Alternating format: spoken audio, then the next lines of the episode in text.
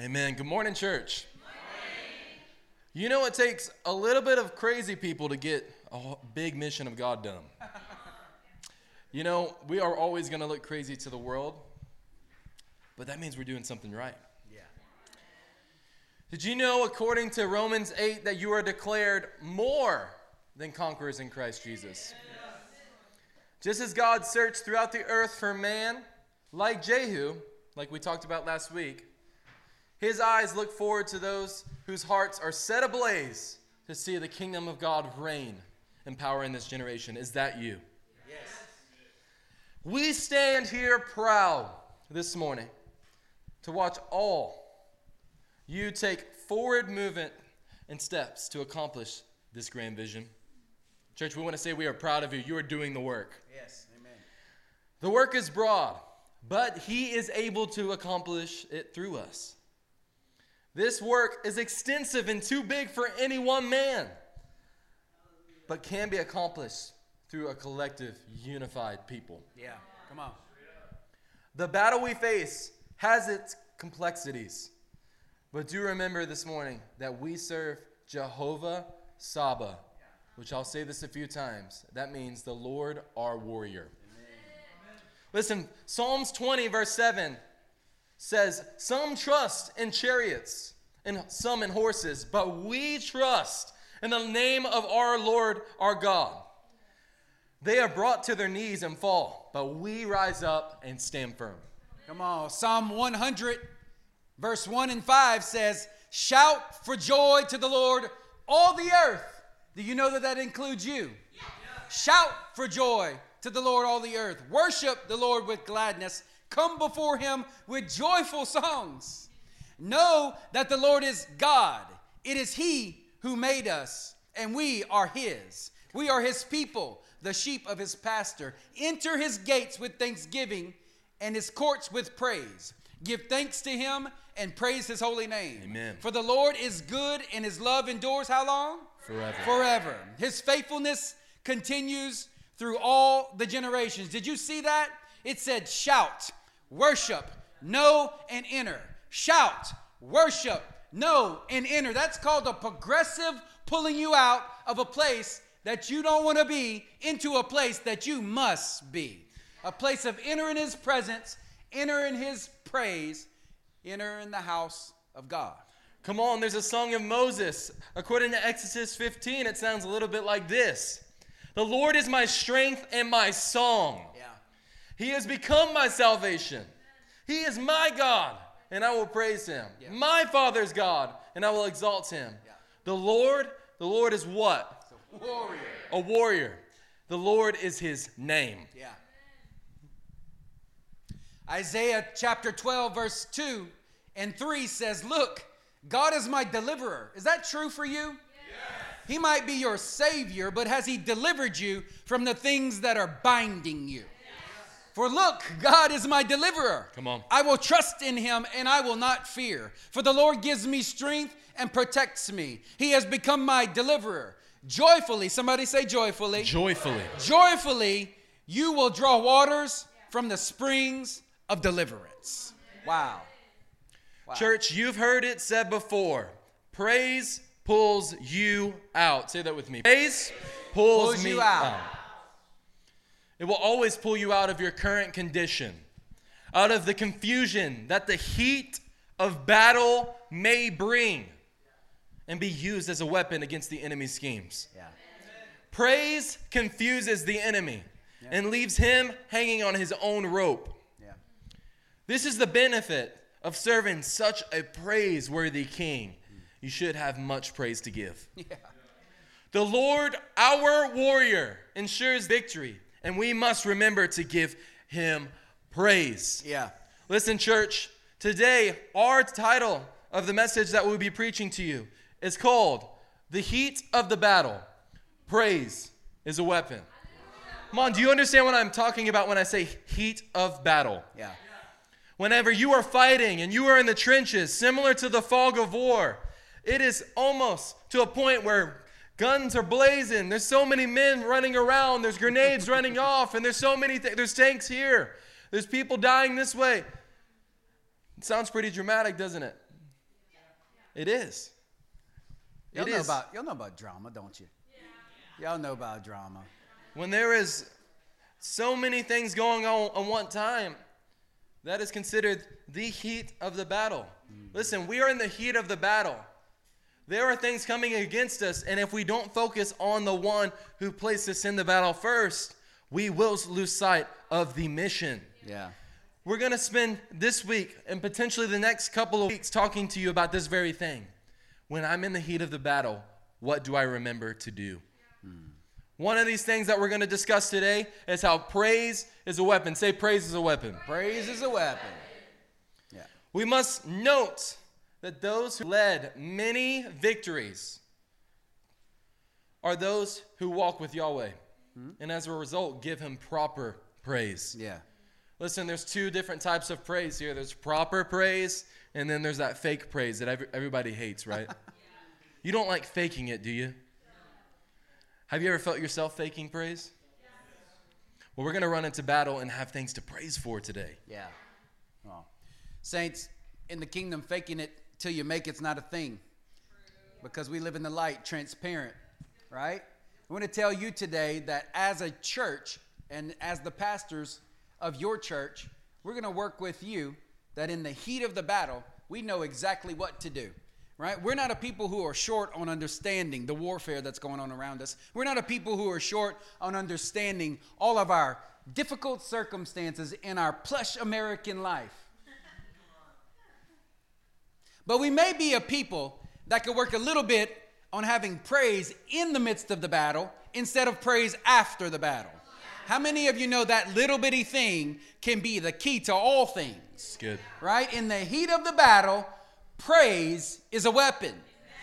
Saints, praise is an effective weapon and is a character that has marked many men biblically in your Bible. Any man in your Bible that has actually made a significant mark on his generation, a significant move and advancement of the kingdom in any way possible, is characterized and marked by the character of praise. Praise him. Joshua in your Bible, it worked for him. It worked for Joshua and his people when they marched around the walls of Jericho in Joshua 6. Did it not? Praise caused the walls to fall down right before them. Amen. In Judges 7, we see Gideon and 300 other men who, who marched forward, but let praise go before them and do a work not only in them, but around them. In, Josh, in John 19, we saw Yeshua himself when he said, Joyfully, it is finished. How many of you ever have that perspective of King Yeshua on a cross and you're like, uh, he must have been kind of in that kind of pathetic, morbid spirit. Lord, I have to do this. So, I mean, like, Father, thank you for allowing me to. No. The scripture says, for the joy set before him, he endured the cross. Not he endured the way to the cross, he endured the cross. So the word saying that he had joy on the cross. Wow.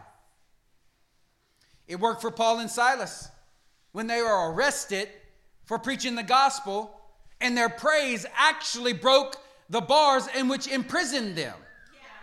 Come on, saints. In Hebrew, there are seven words for praise, and the most used word for praise is hallel. Somebody say hallel. Hello. Hallel is the first half of the word that you say all the time. Hallelujah. Can I get a big hallelujah? Hallelujah. Hallelujah is actually a compound word. It's two words, Hallel and Yah, meaning praise Yahweh or praise God. It's a universal language. Lost people speak it and don't even realize what they're saying. They're giving praise to the one who created them, although they do not serve him. And actually, in Psalm 13 through 118, there's something called the Great Hallel. Say Great Hallel. Great hello. The Great Hallel is something that is, is sung in the community. It is sung while ascending Mount Zion to most of the feasts that are attended year in and year out. Did you know that? Could you imagine being raised in an atmosphere that taught you that praise causes you to ascend? Think about that for a minute. As you were a child growing up in a community, and every time that you went to one of the biblical feasts throughout the year, meaning you were going constantly, every time that you were ascending, you were praising, and every time you were praising, you were ascending. What would that teach you? That means when you're, if you're praising, you're ascending. That means when you're grumbling, you're what? Descending. When you praise God, you are elevated. Meaning when you're pouting before God, well, then you're devastated. Saints, it's most likely, it's, mo- it's like, um, it's like putting the word into practice will actually cause you to be lifted up. Do you believe that? Like living your life based on the victorious nature of King Yeshua will actually empower you. You see, we live in a land and in a place where many people are basing their praise and basing their joy on their wins, right? And on their good circumstances. And when things come, right, they're like, woo, finally I can praise the Lord. Well, you only praise the Lord then because you didn't praise Him when. And if you'll praise Him when, then you'll praise Him when and then. Do you follow us? Saints, it's almost like living in the kingdom culture will automatically cause your attitude to elevate and align with God's attitude good. in this place this morning. It's almost like praise will actually pull you out. Amen. The great Hallel has some key verses in every single one of them. You have that slide for me, Christopher? So the great Hallel has many, many, many, many, many, many, many, many verses, right? Many, many lyrics, if you would say. In Psalm 113, one of the key verses is from the rising of the sun to its setting. The name of the Lord will be praised. Amen. Meaning when it gets dark and when it gets bright. When it's the brightest outside and when it's the darkest of night. Either way, I'm going to praise the Lord. Psalm 114 says, And the sea looked and it fled, and the mountains skipped like rams. And the Lord, He turned the rocks into a pool of water. The people are singing about what the Lord done for them instead of what He's going to do for them. Are you with me this morning? In Psalm 115, it says, Their idols are silver and gold and the work of human hands. They have, they have mouths but do not speak, eyes but do not see. They have ears but do not hear, noses but do not smell. They have hands but do not feel, feet but do not walk, and they do not make a sound in their throat.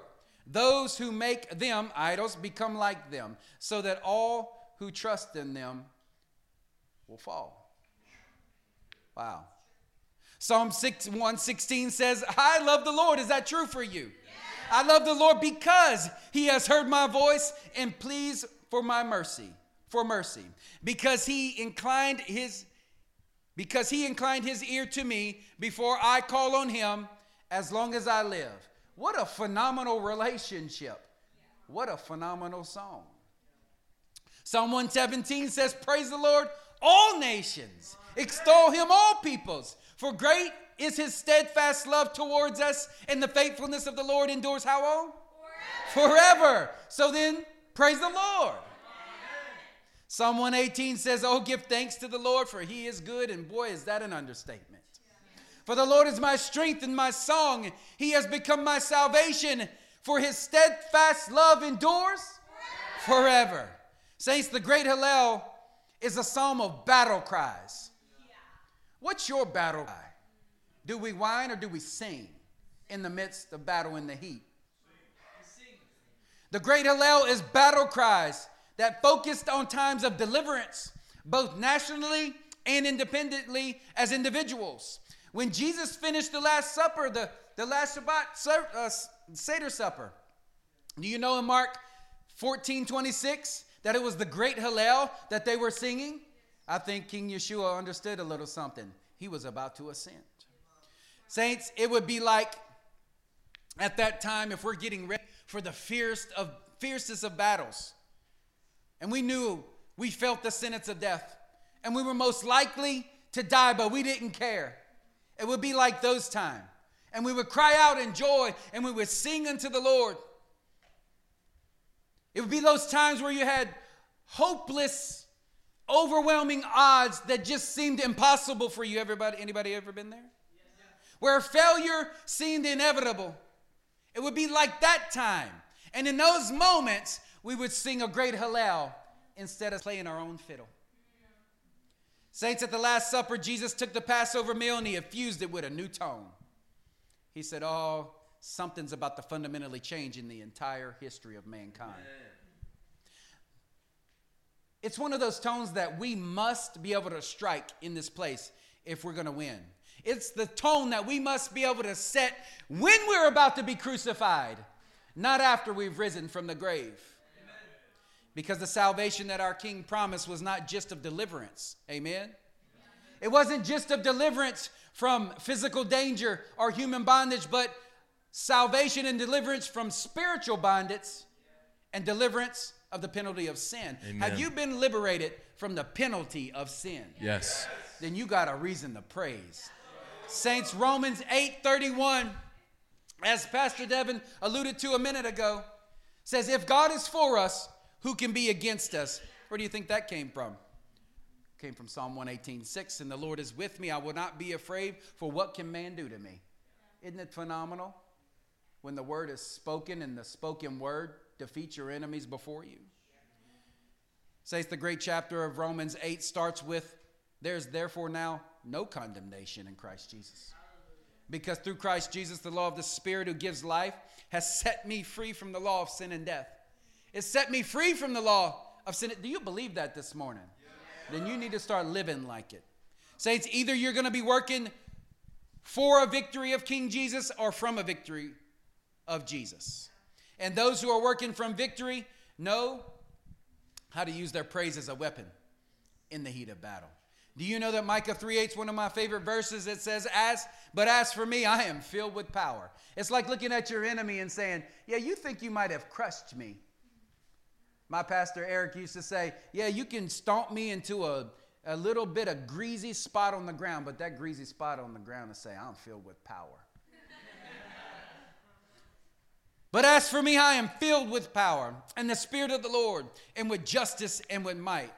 Saints, everyone else can pout, but we gonna praise.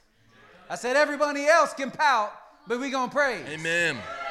Micah 7 8 says, Do not gloat over me, my enemy, for though I have fallen, yet I will rise. Though I sit in darkness, the Lord, He will be my light. Is that your attitude this morning, saints? It should be. It's high time, no matter the conditions that you find yourself in. Praise is the only way to rise above the things that are trying to distort the victorious reality that King Yeshua has imputed to your life. Listen. Turn with us this morning to Second Chronicles chapter 20. As you turn to Second Chronicles chapter 20, say praise when you get there.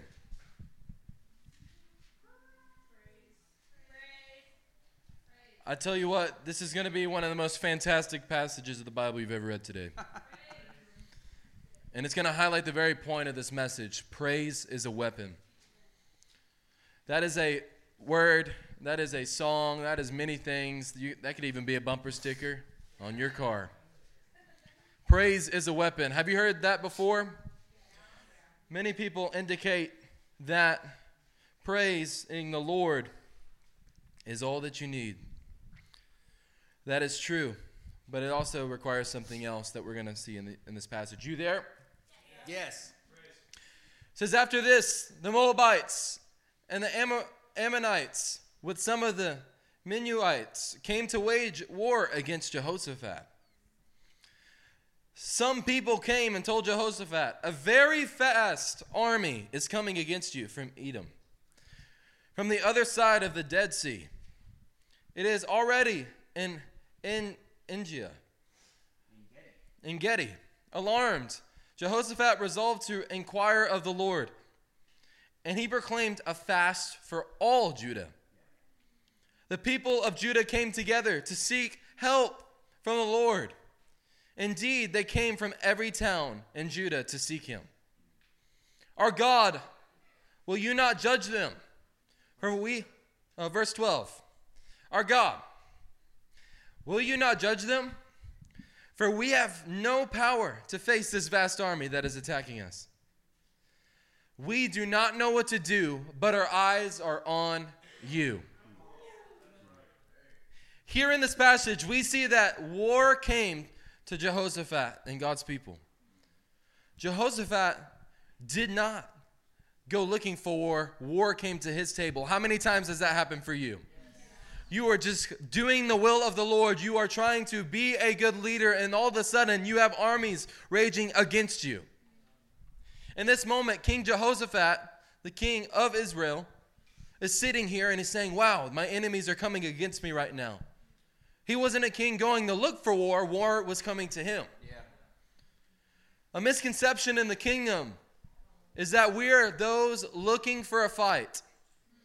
But the truth is is that if we do things right, the fight will come to us. We are sons of God and we carry resilience. We do not bend to other tactics, but are a fixed piece in this community through, the, who, through Christ who enables us. We are the alternative choice to man's intuition. And praise will be used as a weapon in a time like this when your enemies are going all around you, whenever things are starting to happen and you do not know what to do, our response should be like in verse 12 Lord, I don't know what to do, but my eyes are upon you. Imagine there's a great army of people knocking at your door. We're coming to get you. More than a review, more than silly comments not just threats, an actual army coming to kill all of you. What would you do? We're going to see what King Jehoshaphat does later here in this passage. Listen, war is inevitable for every son and daughter of God, by the way. But what weapons are you using to fight in this war? This is the key this morning. A vast army is coming against you. It's never just one thing, by the way. Have you ever noticed that? I feel like in my life, when it rains, it pours. Does anybody have that experience? Man, my car went flat. Now we got somebody in the. This was this week. We got somebody in the hospital. Our car, all of our cars are breaking down. I get a flat tire going 85 miles an hour down the road. Freaking crazy. Okay, and then we're. Anyway, the point is, has when it rains, it pours, right? You can tell, man, I've just been going to war this week. And that's what provoked this word, by the way. War is inevitable for every son and daughter of God. But what weapon are you fighting with? A common reaction to war at your doorstep is to bear arms, especially in Texas. Hey, and I don't have anything against that in particular. But here, we see a perfect example of the first step towards making peace, and that was to fix our eyes back on Jehovah Saba, the Lord our warrior. Mm-hmm. Jehoshaphat was alarmed. It's not wrong to be alarmed. We were actually called to sound the alarm in this generation. Mm-hmm. We sound the alarm, gather together, and find out our answers with our eyes set back on the Lord. Mm-hmm. Jehoshaphat turned to the Lord and he called a fast for all the people, a time of consecration. This caused all the people to be unified and seek the Lord together, and this is our first step towards corporate unified praise. Second Chronicles 20, verse 13. And all the men of Judah, with their wives and with their children and with their little ones, stood there before the Lord. You'll know when you meet a real people of God because it won't just be that, it'll be their entire families, it'll be everybody they know. And if it's not, they're trying to reel them all in. It's time to go to war. It's the heat of battle. It's time to praise together. Come on. Real families pray together and they praise together. Amen? Amen. All the men of Judah, with their wives, with their children, with their little ones, stood there before the Lord. Come on, saints. We've been working really hard to unify every single person, to unify every married in this place, to unify every soon to be married, young married, every parent can not get an amen from the parents? Amen. Right?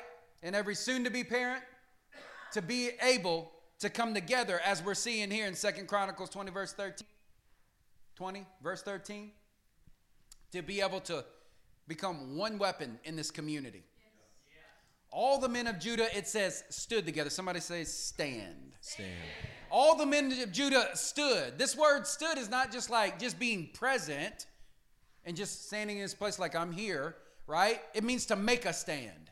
Every one of them came together and they were unified in making a stand. That's different than being present and part of a local body. That means that you have now made your choice to make the stand that the entire body's making in the community. And our stand in this particular place is to magnify the victorious nature of King Yeshua. And you know how we do that? Right? Do this with me. Smile. Man, that, that's been too long for some of you. Right? That's how we growl at the devil. Right? We're showing the joy of the Lord is our strength. And if we got no joy, we got no strength. But when we have the joy of the Lord, we have strength because no matter what's coming against us, we know in the end we win. Amen? Amen. That word there is to make a stand. Is that you this morning? Are you making a stand? Be honest. Right? You could be in a you could be in a better place with better resources with prettier pastors. Although our shepherdess around here, I mean, I ain't gonna say it, y'all just know. You could be in a better place with better resources, but you've chosen to be in a place of humble beginnings because you know that you've made your choice to make your stand with the people who are making a stand instead of just assimilating to the culture of muddy Christianity. Saints, in this place, we're not going to settle until every one of you, both young and old, single and married, learn to stand and to make a stand for the victorious nature of King Jesus that he's infused in his body. Verse 14 says, And then the Spirit of the Lord came on Jahaziel. Nope, Jahaziel. I come from the hood, so I'm now figuring out where everybody got their names from. son of Zechariah, son of Benaiah, son of, see, Jael, the son of Mattaniah the Levite, and the descendant of Asaph. And he stood in the assembly. And he said, Listen, King Jehoshaphat, and all who live in Judah and Jerusalem, this is what the Lord says to you. Do not be afraid nor discouraged because, this, because of a vast army coming against you. For the battle is not yours, but the Lord. How many of us love to quote that one? The battle's not mine, it's the Lord's. And it and it feeds our passivity. Right? We're like, I'm going to just sit here. I'm going to let my daddy go out and win all my wars. And I'm to ride his coattails and say, Woo! Victory, King Jesus. Thank you, Lord. But he said, It's better if I go away. Because I could fight all these for you, or I can teach you that you can fight these like me. I love that. Saints, I love this particular passage because the prophetic word did not come through the leaders. It came through the body of leaders. It'd be like Vanessa Strata standing upright saying, Thus says the Lord, your praise is a weapon. Right? And prophesies over that. Man, I just feel like the Lord is saying the remnant church, you know, our, our praise is a weapon. And we're like, oh, it is? It is? Right? Saints, when, we're when we are an entire body unified under the banner of our praise being a weapon, the devil stands no chance. And what's happening here in this particular passage is it goes from one leader declaring something to the entire body starting to declare it as well. Yes. Verse 16 says, Tomorrow, march down against them. I love this because now that we're getting a progressive growing of the victorious nature of God in the people of God, it triggers something. It goes from a leader standing up and saying, Thus says the Lord, to the whole body saying, Hey, thus says the Lord. And the leader's like, I know, I said that. And you're like, Good. Now we're saying that. Now, now, now is the time you can march. Before you couldn't march, but now, now you can march.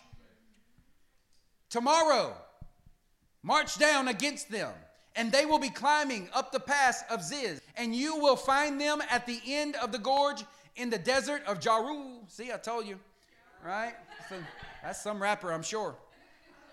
Verse 17, for you will not fight this battle. And then what did he say? Take up your positions, stand firm, and see. Number one, take up your positions. Number two, stand firm. Number, number three, watch. Watch and see the deliverance of the Lord that he will give you, Judah and Jerusalem. So do not be afraid, do not be discouraged, but go out and face them tomorrow, and the Lord, he will be with you. Did you see that in that particular passage? You will not have to fight, okay? Take up your positions, all right? Stand firm, okay? And watch. and then go out and face them. And then the Lord will be with you if you do those things. How many of you know that when God says, I will win this war for you, you still you must still face the battle. I'm going to go out, I'm going to win this one for you. But the way I'm going to win this one is you get up and trust me and go face the enemy. And when you do that, you're going to watch me work through you, and it's going to be me that won it, but it's going to be me that won it through you. That'll cause you to praise him. Saints, in the kingdom, a good offense is a good defense, or a good offense is your defense. There's something about standing nose to nose with the enemy, right?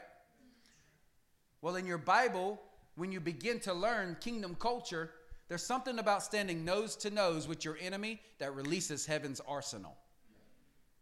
Well, what do we like to do? We're like, well, we're snipers. We want to kind of like wait over here. We're watchmen on the wall. That's all we do is watch, but we never goes nose to nose with our enemy. And he's saying, no, no, now's the time. Go out and face them.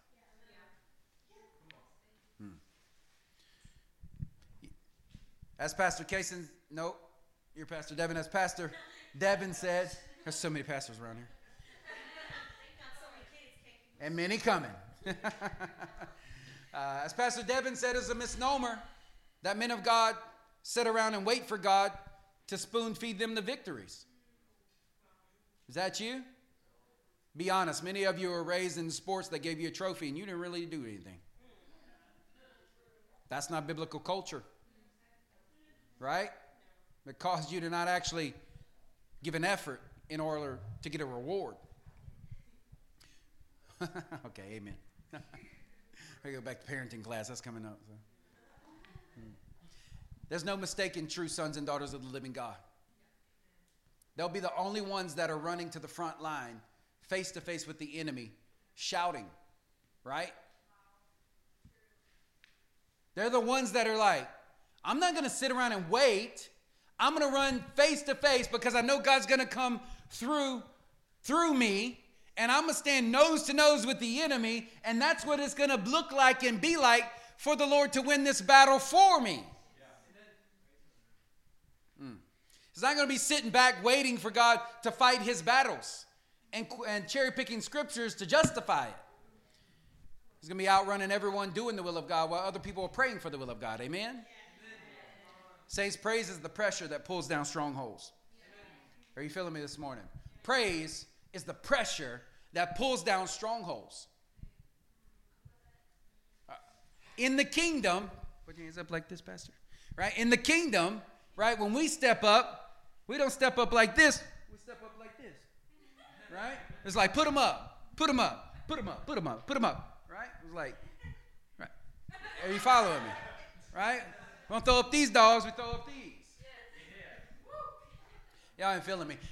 There's something about the sons and daughters of the living God that's so audacious that looks at a giant and says, uh, it's like David, right, with Goliath. How many stones did he pick up? He picked up five stones. How many did he use? Why did he have four others? Because he had brothers, right? He knew that. It only took one, though, right? Because David knew who is this uncircumcised Philistine coming against the whole army of the living God. And why are you petrified? One man stands up and says, Oh no, in the name of Messiah King Yeshua, I'm gonna take one stone, I'm gonna take this intimidating giant down. And what did it do? It released the entire army to chase them down and to annihilate every one of them. There's something about the sons and daughters of the living God that know that King Yeshua has risen and the enemy is fleeing that causes you to step up and praise Him, even though everything looks like it's going to go to hell. Everything's falling apart. Everything's crumbling around me. Though the earth swallow me, I will praise Him. Could you imagine being the sons of Korah? Could you imagine your whole family being swallowed up by the earth? But you're looking at them and saying, That might have been my mom and daddy, but that's not me. I'm going to praise him. I'm not going to give in to a spirit of pity. I'm going to praise him because it's going to pull me out. Amen. When we talk about winning, according to verse 17, you will not have to fight this battle. Take up your position, stand firm, and see. Let me make it really clear to you. One way to find victory or deliverance in a situation is actually facing your fears. Not just in your head, not just the Lord, I'm not afraid of this anymore, but you actually you are because you never go and confront it. These men had the audacity through the zeal of the Lord, through the praise of their God, to stand in front of the battle after receiving a pretty obscure word. You are going to battle, but you're not going to have to lift a finger. Okay. I don't know how I would receive that word. I prefer a little direction, right? Listen, these men had the audacity to stand at the front lines and look at their enemy and trust that God would deliver them. In the same way, us as a church, we have to point out the fears, our enemies, and everything, and have the audacity to stand in front of it and say, My God will deliver me. You know, the first things that you're afraid of are the first things you need to go and confront. I've been learning this in my life. If it's scaring me, it's my first priority. Yep. That's the only way to find deliverance. That's the only way to receive proper praise. Come on, churches do it all the time. Hey, who's got a praise report? Takes about 12 seconds, and then somebody's like, Yeah, I got one. That's not a life of living in faith, in deliverance, and the Lord. Yeah. If you were actually facing your fears on the daily, you would have a proper praise to give Him. Amen. Listen, let's go to verse 18. It says, Jehoshaphat bowed down with his face to the ground, hmm. And all the people of Judah and Jerusalem fell down in worship before the Lord. Where was this happening? Yeah. At the This- Then some Levites from the Kohathites and Korahites stood up and praised the Lord, the God of Israel, with a very loud voice. Say very loud voice. See, this is why we're very loud. Verse 20 Early in the morning, they left from the desert of Tekel. Tekoa. Definitely Tekel. As they set out, Jehoshaphat stood and said, Listen to me, Judah and people of Jerusalem. Have faith in the Lord your God, and you will be upheld. Have faith in his prophets, and you will be successful. After consulting the people, Jehoshaphat appointed men to sing to the Lord and to praise him for the splendor of his holiness as they went out at the head of the army, saying, Give thanks to the Lord, for his love endures forever. Yeah. Listen, this is Psalm 118, the great Hallel. Yeah. It says it 26 times. Yeah. His love endures forever. And this is real men going to the battlefield, shouting songs of victory before the Lord. His love endures forever. He is the Alpha and the Omega, the beginning and the end. He will, we will triumph in our God. Yeah. Come on, church. Yeah. When we run to the battle line, we must call to mind that not only do we serve the Lord of hosts, but He is the Alpha and the Omega. Yeah.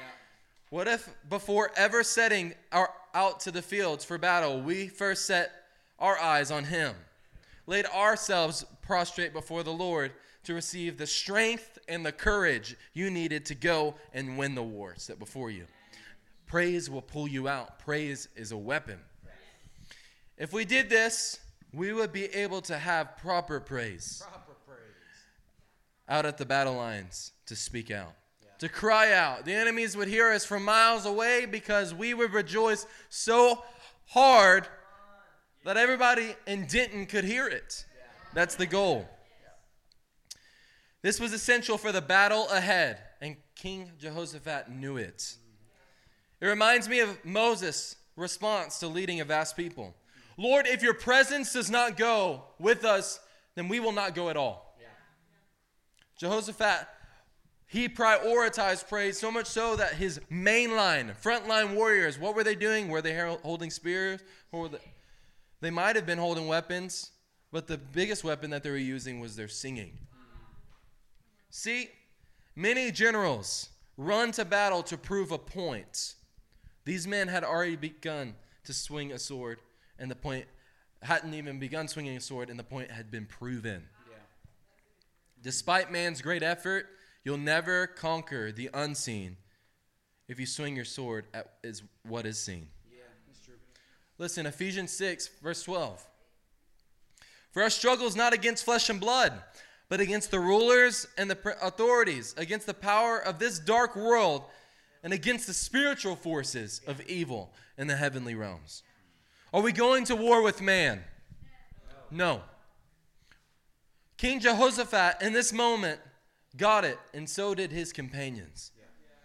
And this meant they chose their strongest weapon to meet the enemy head on. The blasting voices of praise coming from set apart men.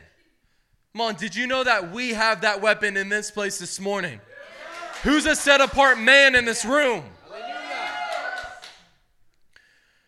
What is the devil described as, by the way, in the word? The prince of the power of the air, according to Ephesians 2. Mm-hmm.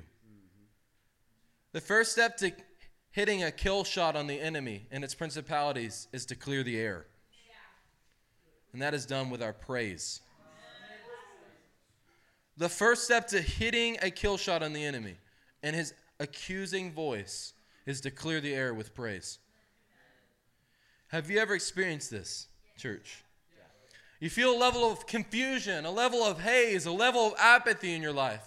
And the first step to getting out of it is giving a sacrifice of praise to the Lord.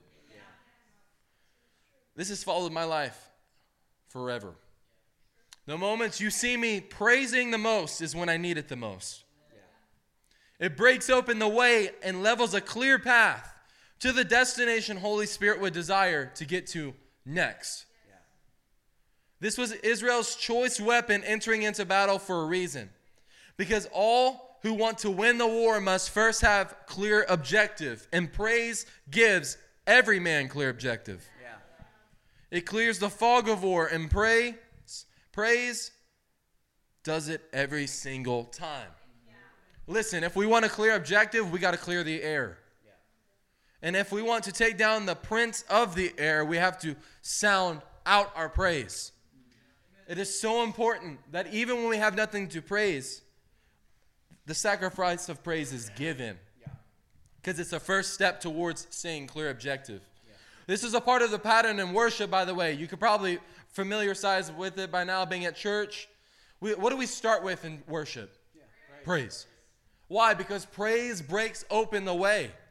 It is getting your flesh down and causing your spirit man to rise up and saying, Lord, I'm here for you.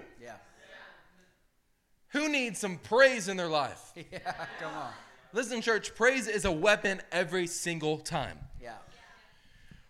When we get this church, we are going to be unstoppable.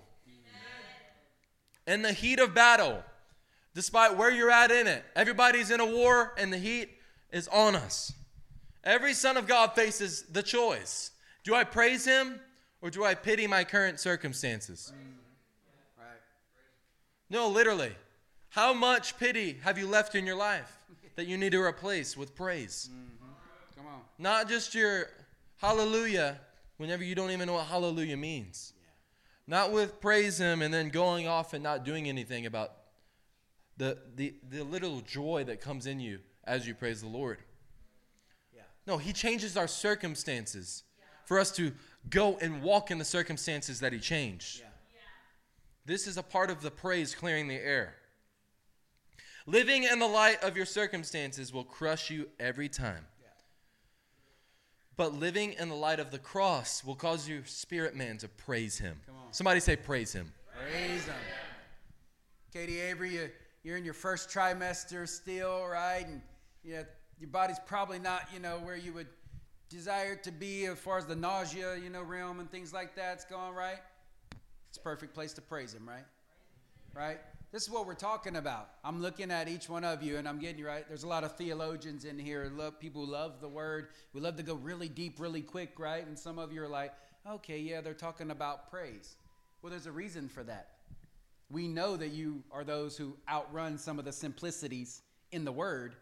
You need to go back to the simplicity of the tools put in your hand so that it might give you a victory in the moment instead of thinking you've grown out of those things right? Your pastors are talking to you this morning about things that we're repping the basics on, right? I, I got the opportunity to be in a, uh, in a surgery in a, uh, in a hospital this week. That was a perfect time to praise Him. like, thank you, Lord. An answer. Praise the Lord. You don't know what's happening when you praise Him. You don't know what's happening in the spirit realm when you praise Him. Do you understand that in those moments you have been given weapons and it's your choice whether you're going to pity yourself or praise Him in the moment? And it might change the entire trajectory of your whole month? Look at verse 22. As they begin to sing and praise, the Lord set ambushes against men of Ammon and of Moab and of Mount and Mount Seir, who were invading Judah, and they were defeated. Do you understand what's happening here right now? Think about this. As they begin to sing, say that, as they begin to sing.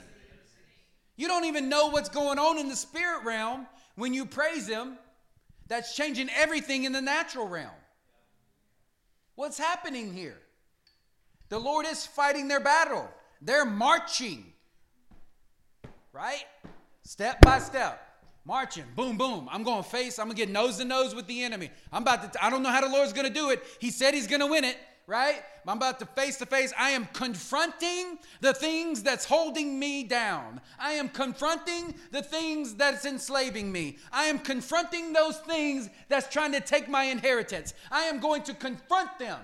And by the time you step up to confront them, you're done. That's what happens when you praise. In the middle of something like, this is not going wrong, this is not going right, this is not going right, this is not going right. I'm going to have to praise him.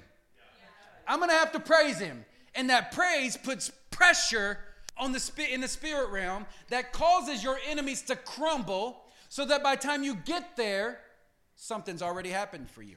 Amen. I wonder what happened.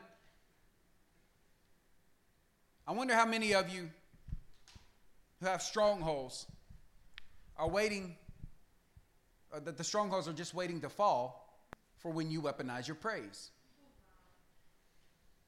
Many of you still have strongholds that are still standing because you haven't weaponized your praise. You just admired it. Or it's something that you do on a Sunday morning instead of, instead of every day.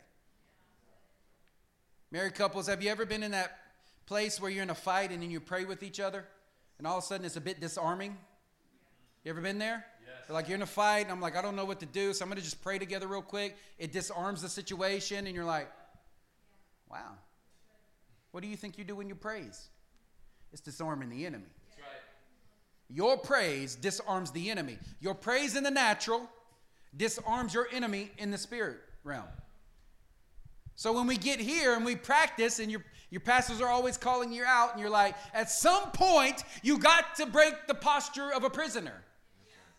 I get it. You walk into a, a little humble place and it's and it's a bit confrontational because it's kind of in your face. It's intimate. You're not really sure what to do. So you kind of just stand in this. You're like, you're with us. You're praising. Like, man, these people dancing around, you know, got some joy of the Lord up in here. And I want that too, right? But it's something's holding you back. It might be that posture of a prisoner standing in, right? Literally like a posture of a prisoner. We stand like here. We're reverent before the Lord. Uh, King Jesus came to set you free. So a son of God doesn't look like a prisoner. A son of God looks like this. He's full of praise. Amen. Amen. Right.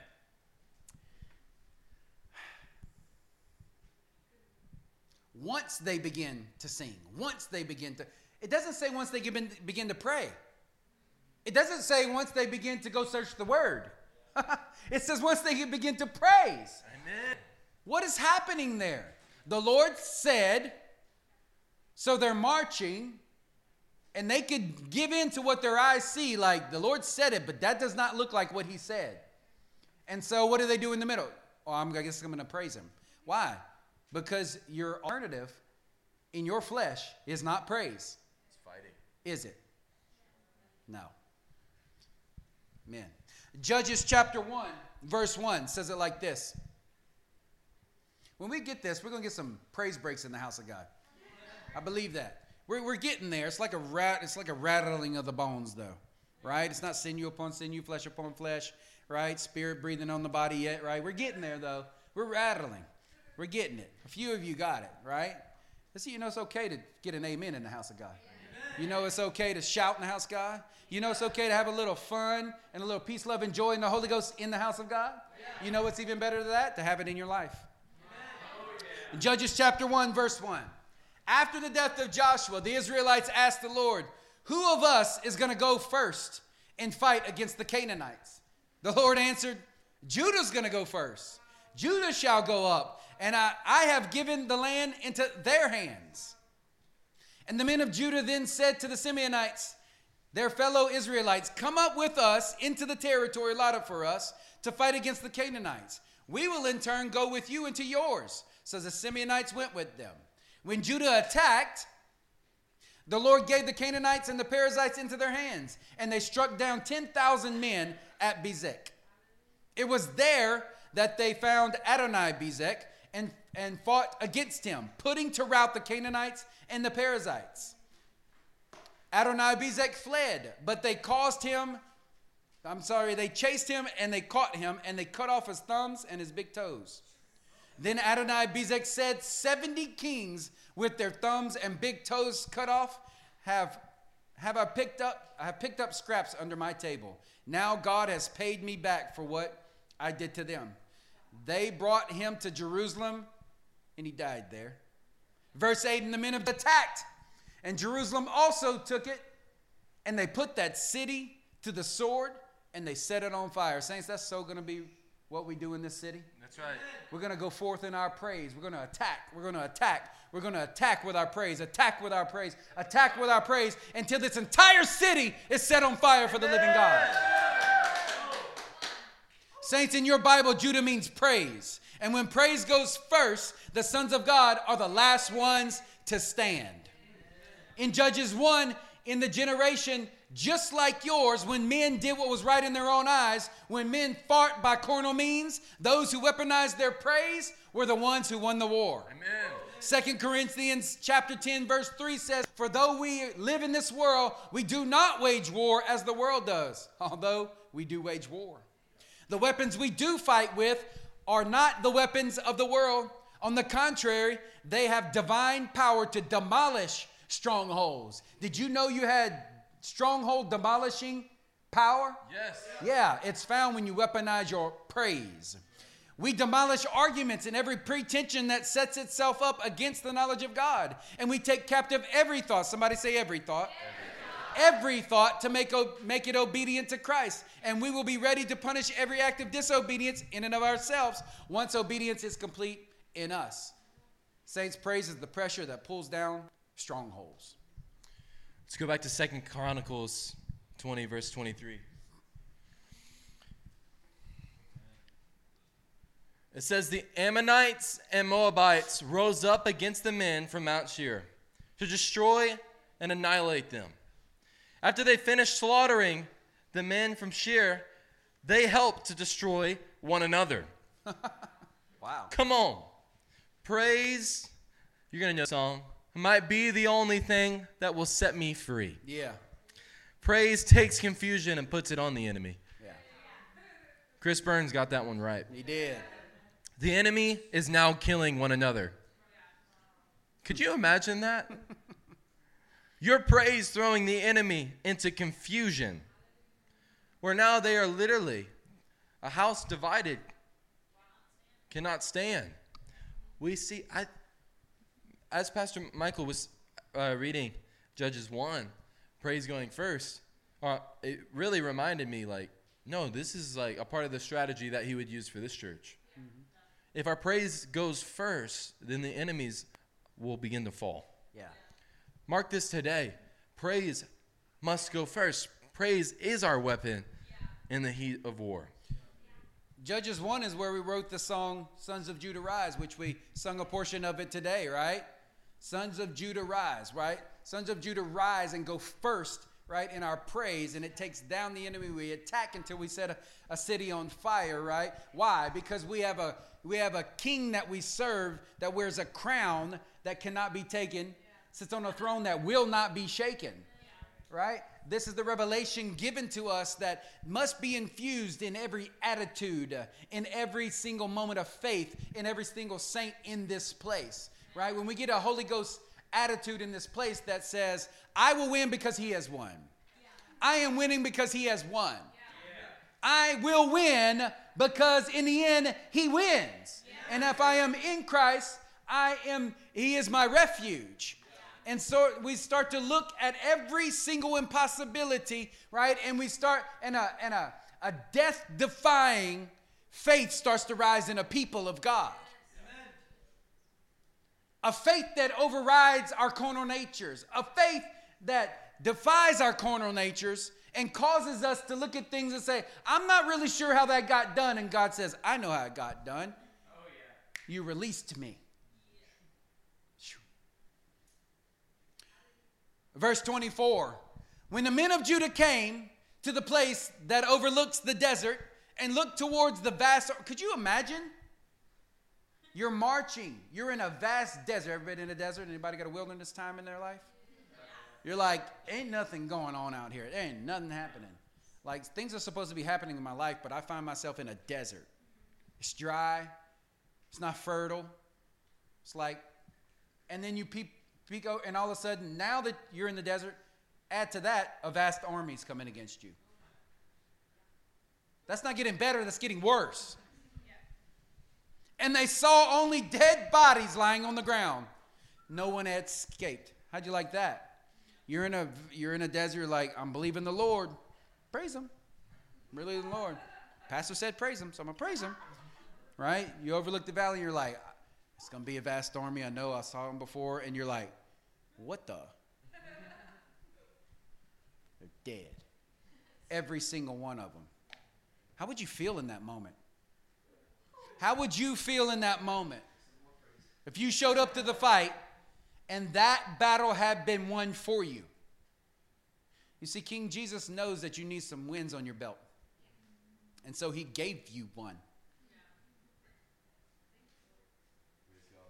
Friends, there's more that happens for you the hotter your praise gets. You got to realize that. That's why we're, we're, not, we're not cheerleaders, right? But we do give you charges. We come together on a Sunday morning like a huddle and say, to talk to you about what happened between the meetings. Meaning, this is not the event. Those things are the event, and we get to come together and say, Man, tell me what the Lord did. Show me what He's done. Give me a report, right? Because it caused my praise to be hotter. And all of a sudden, right, if, if, I can if I can praise in a more authentic way, right, then something starts to happen in the spirit realm that I'm not even seeing. As I'm praising, he's taking down my enemy. Wow. That means our praise can no longer be a manifestation of our unbelief. Are you with me? Because that's usually what we do on a Sunday morning. Right. On a Sunday morning, we come, praise the Lord. Woo! Mm. Pastor, you see how I praise? I must be doing good. It's like, yeah, you're doing real good at creating that facade. Woo! I'm like, Lord, I love you. I love you. I'm trying to convince you I love you. I'm trying to convince me I love you. Like you can do that all day long. That's not going to work. Our praise has to stop being a manifestation of our doubt, and it starts by uh, weaponizing it. Every praise pulls down the enemy. Hebrews chapter 1, verse 13 gives us incredible insight to what's happening here with Jehoshaphat and the people of God, and is also happening right here, right now. It says in uh, chapter 1, verse 13, To which of the angels did you ever say, Sit at my right hand until I make your enemies a footstool for your feet? In one passage, the scripture says he's putting every enemy under his foot. In another passage, says he's putting every enemy under your feet because you're the hand and feet of King Jesus. Amen. Watch this one in verse 14. Are not the angels ministering spirits to serve those who inherit salvation? When's the last time did you dispatched a legion of angels on your behalf. I'm going to tell you when. The last time you gave a proper praise. When you give a proper praise, you're dispatching heavenly hosts to go and fight things for you. Your anxieties and your worries and, and your petitions you call prayers will all of a sudden change when you realize that when I send up a praise, I'm dispatching heavenly hosts to go and do a thing I could not possibly do. Mighty God, in the name of Jesus, those relatives that are just Well, they're just like I was. I was hard headed as a donkey. I can't get through to them, but I'm going to have to send a legion of angels for them. Lord, dispatch your angels on this land in Denton, Texas, because there's people who don't know that we exist and they need what we have. We've been liberated, set free, Holy Ghost filled, fire baptized, encouraged by one another, given a family, no longer lonely and nomadic in spirit, but we found a place that we could get rooted and, and grow up in our faith. And everything everything carnal is coming against us. We can't even put a sign at the road in order to let them know we exist because the city says no. But you know what? We're going to have to send and dispatch the angels on our behalf to go and get the lost and bring them to a place where they might be found. When's the last time we prayed like that? When's the last time that you knew that your praise was doing that for you? How many of you know that when you praise, it dispatches the heavenly host? In the heat of the battle, we have to praise him because it pulls down strongholds, and strongholds need to be pulled down. Amen? Amen. Verse 25. So Jehoshaphat and his men went to carry off their plunder. And they found among them a great amount of equipment and clothing, and also articles of value, more than they could take away. There was so much plunder that it took three days to collect. On the fourth day, they assembled in the valley of Berachah, where they praised the Lord. Man, they keep praising. This is why it is called the Valley of Berachah to this day. Yeah. Listen, Barak is the root word of Barakah, means worship or praise. Think about it this way What if you are bold enough?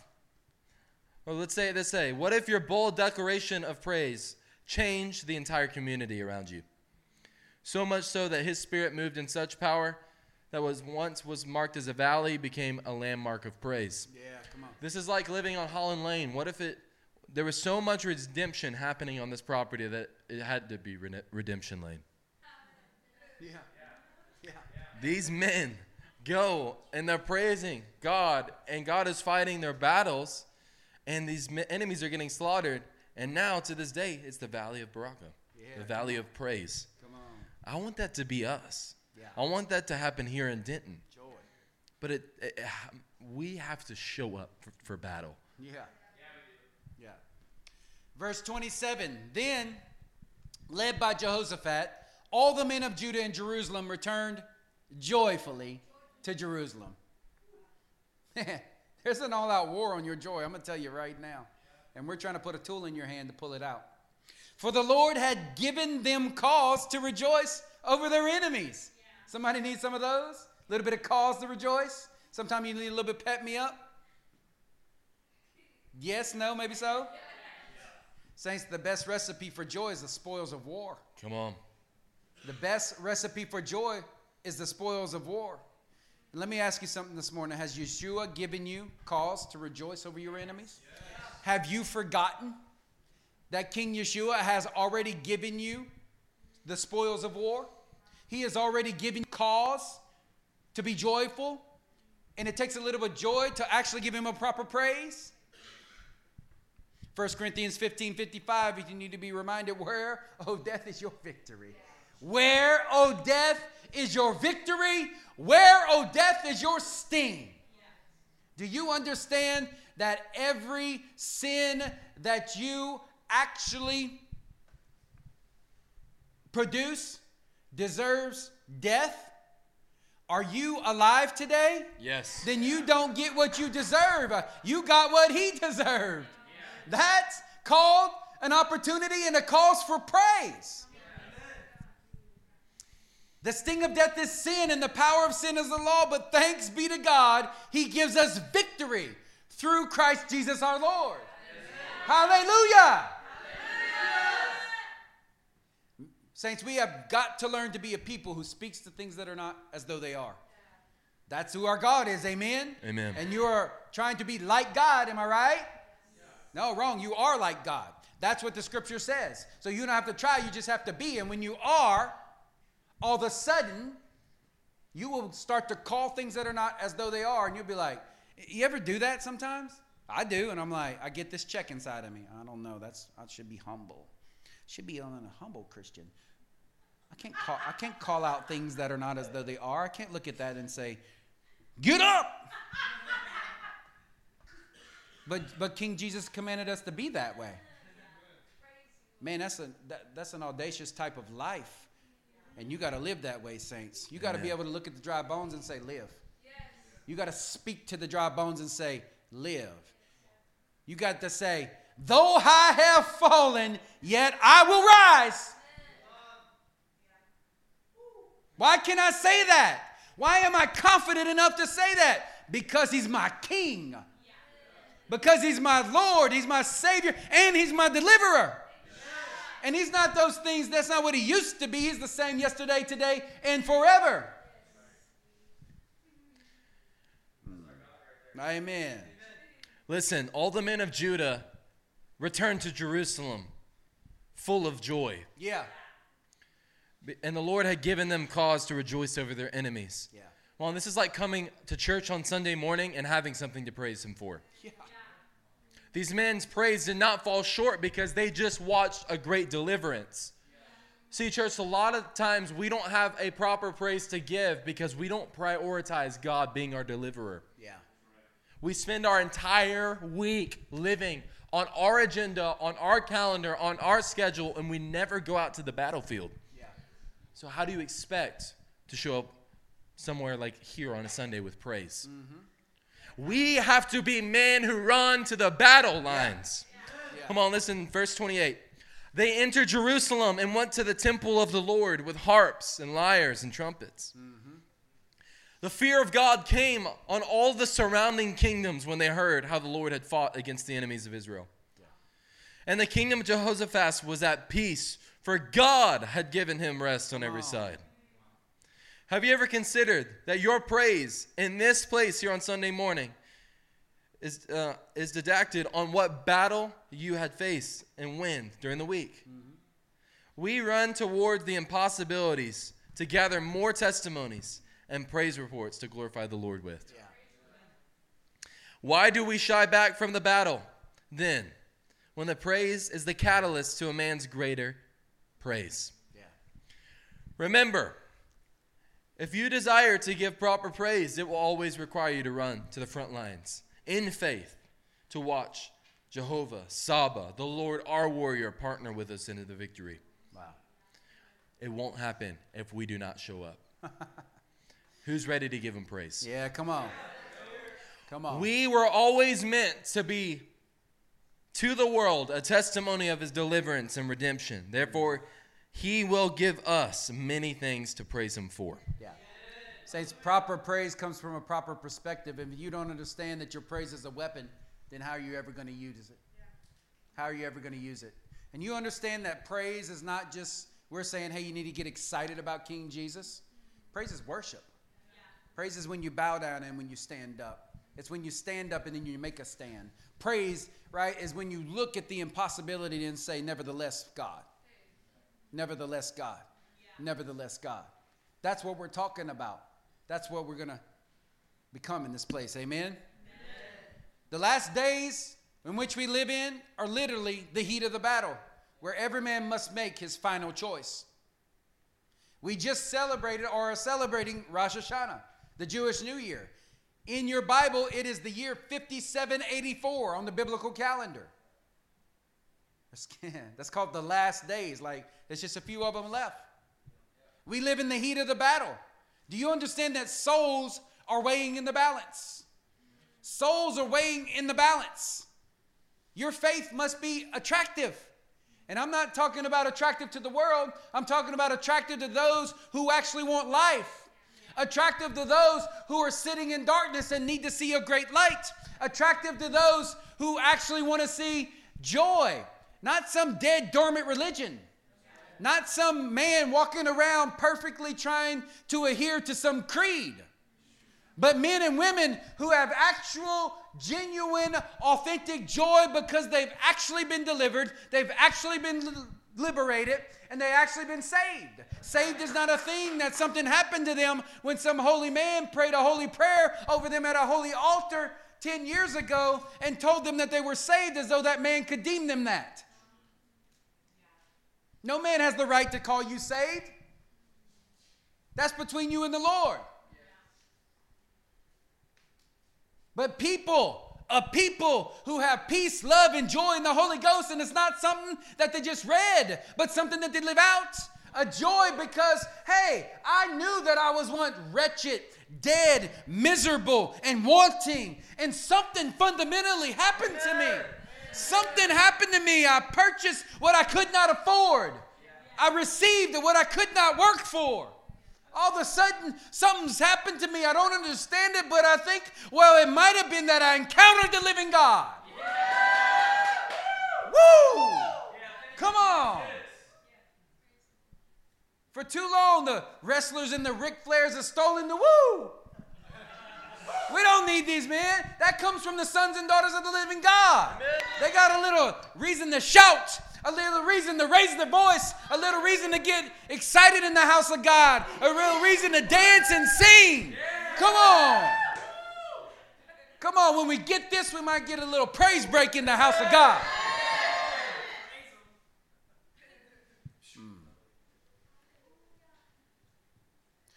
In the last days is literally the heat of battle, and it's your final opportunity to make your choice, saints. Are you going to stand or actually sit on the sidelines with the dead, dormant religious? Are you going to stand up and make a stand for those who actually been delivered, set free, full of the Holy Ghost? Does your praise in the midst of the battle cause the lost to pause and consider that you might just have what they need to pull them out? Will I praise him or will I wait till it's too late? Saints, those dressed for battle are those who are clothed in praise. Amen. Those dressed for battle are those who are clothed in praise. Amen. Joel chapter 3 actually speaks to this. And if you remember, the Apostle Peter spoke and said, This is that which the prophet Joel spoke about. Chapter 3, verse 1 in those days the last days which you live in and at that time which is now when i restore the fortunes of judah and jerusalem i will gather all nations and bring them down to the valley of jehoshaphat. And there i'm going to put them on trial. What what if just what if you're already on trial in the last days in a valley of Jehoshaphat, and those who will actually praise him instead of pity themselves will be those who stand with him when he comes. Open your eyes, saints. Awake. There I will put them on trial for what they did to my inheritance. I, I have given them something, I gave them life. I gave them an inheritance, I gave them eternal life. And this is what they did with it. But I gave you eternal life, and this is what you did with it. For this is what they did with my inheritance, my people Israel, because they scattered my people among the nations and divided up my land. Saints, in Second Chronicles 20, it tells us what happened to the people who joined King Jehoshaphat in praising the Lord. But it's in the prophet Joel who tells us what happened to the people who did not. They were divided, not united. And on the day when they stand before King Yeshua, they will give account for that. Today's your chance to make your stand. Every man that does not praise him parts with him. Every man that does not praise him pulls down strongholds, and every man or does not pull down strongholds, the ones who stand with him pull down strongholds, starting with theirs. Today, saints, the fence belongs to the enemy. You need to make your choice. And you weren't called to do this alone. You were called to stand shoulder to shoulder. Will you stand with those who have weaponized their praise? Will that be you this morning? Will you stand with those who weaponize their praise? Hmm. Joel 3, Verse 9 goes on to say, Proclaim this among the nations. Yeah. Prepare for war, arouse the warriors. Let all the fighting men draw near and attack. Be your plowshares into swords and your plundering hooks into spears. Let the weakling say, I am strong. Come quick, all you nations from every side, and assemble there. Bring down your warriors, Lord. Let the nations be roused. Let them advance in the valley of Jehoshaphat. For there I will sit to judge all the nations on every side. Wow. Verse 14 multitudes, multitudes in the valley of decision. Saints, many will go with the multitudes, but few will stand with Messiah. For the day of the Lord is near in the valley of decision. Saints, this life is your chance to make your stand. Will you stand with those who look foolish to the world? Or will you live for the praises of men? For the day of the Lord is near in the valley of decision, for the sun and the moon will be darkened, and the stars no longer shine, and the Lord will roar from Zion and thunder from Jerusalem. Amen. Saints, those who make their stand with Messiah will be those who are known for making their war cry resound like a lion. Can I get a shout in the house of God this morning? Friends, domesticated lions cannot roar. And that's not you because you've been uncaged. Amen? Amen. The earth and the heavens will tremble at that sound. We started with Romans 8, and it told us the entire creation's waiting for those sons and daughters of the living God to stand up and make their stand. Waiting for those to stand up and weaponize their praise. But the Lord will be their refuge for his people, a stronghold for the people of Israel. Saints, we are those who know that when our praises go up, his presence comes down, and the gates of hell begin to shake. Who's ready to make a stand today to praise the Lord? Then stand with me. Saints, this is your time. It's your choice. You're either going to remain in the posture of a prisoner and receive the reward of that. You're going to stand with the dead, cold, religious, and the dignified, and those who live with reserves, a little bit of a net under them, and calculated measures. Or you're just going to let it go. That's right. You're going to let it go. You're going to let your life be a praise. You're going to let everything you do be a praise. You're not going to you're not going to be bound by the fear of men any longer. You're not going to worry what those on your left and right think. Why do you think we get together and do this on a Sunday morning? Why? Because we're practicing what we perform out there. We are getting in this place and we're saying, if I can do it here, I can win out there. No longer will I be someone hidden under a bushel. I am a son and daughter of the living God. Amen. I am no longer ashamed of the people of God or my God or his gospel. I am going to let loose in the house of God because I'm going to be free out there. Let me read Psalm 138 over you as we close. I will praise you, O Lord, with all of my heart. Before the gods, I will sing your praise. Yeah. I will bow down towards your holy temple and will praise your name for your love and your faithfulness. For you have exalted all above all things your name and your word. When I called, you answered me. You made me bold and stout hearted. Amen. Come on. May all the kings of the earth praise you, O Lord, when they hear the praise the words of your mouth. May they sing of the ways of the Lord, for the glory of the Lord is great. Yeah. Though the Lord is on high, he looks upon the lowly, but the proud he knows from afar. Yeah. Though I walk in the midst of trouble, you preserve my life. Yeah. You stretch out your hands against the anger of my foes. With your right hand, you save me. The Lord will fulfill his purposes for me. Your love, O Lord, endures forever. forever. Do not abandon the work of your hands. Listen, at the end of it all, whether the army is vast or small in your life, it is Yeshua who will stand as the victorious king. That's right. Let it be that in the heat of battle, that we as his sons stand as a bold declaration of praise. That in itself will leave the enemy laying dead and devastated. Yeah. And fight that he picks against God's anointed will automatically lose every single time. Praise the Lord, all you nations. Praise, Praise the Lord, Praise all you peoples. So, who wants to give the Lord praise this morning? Yeah.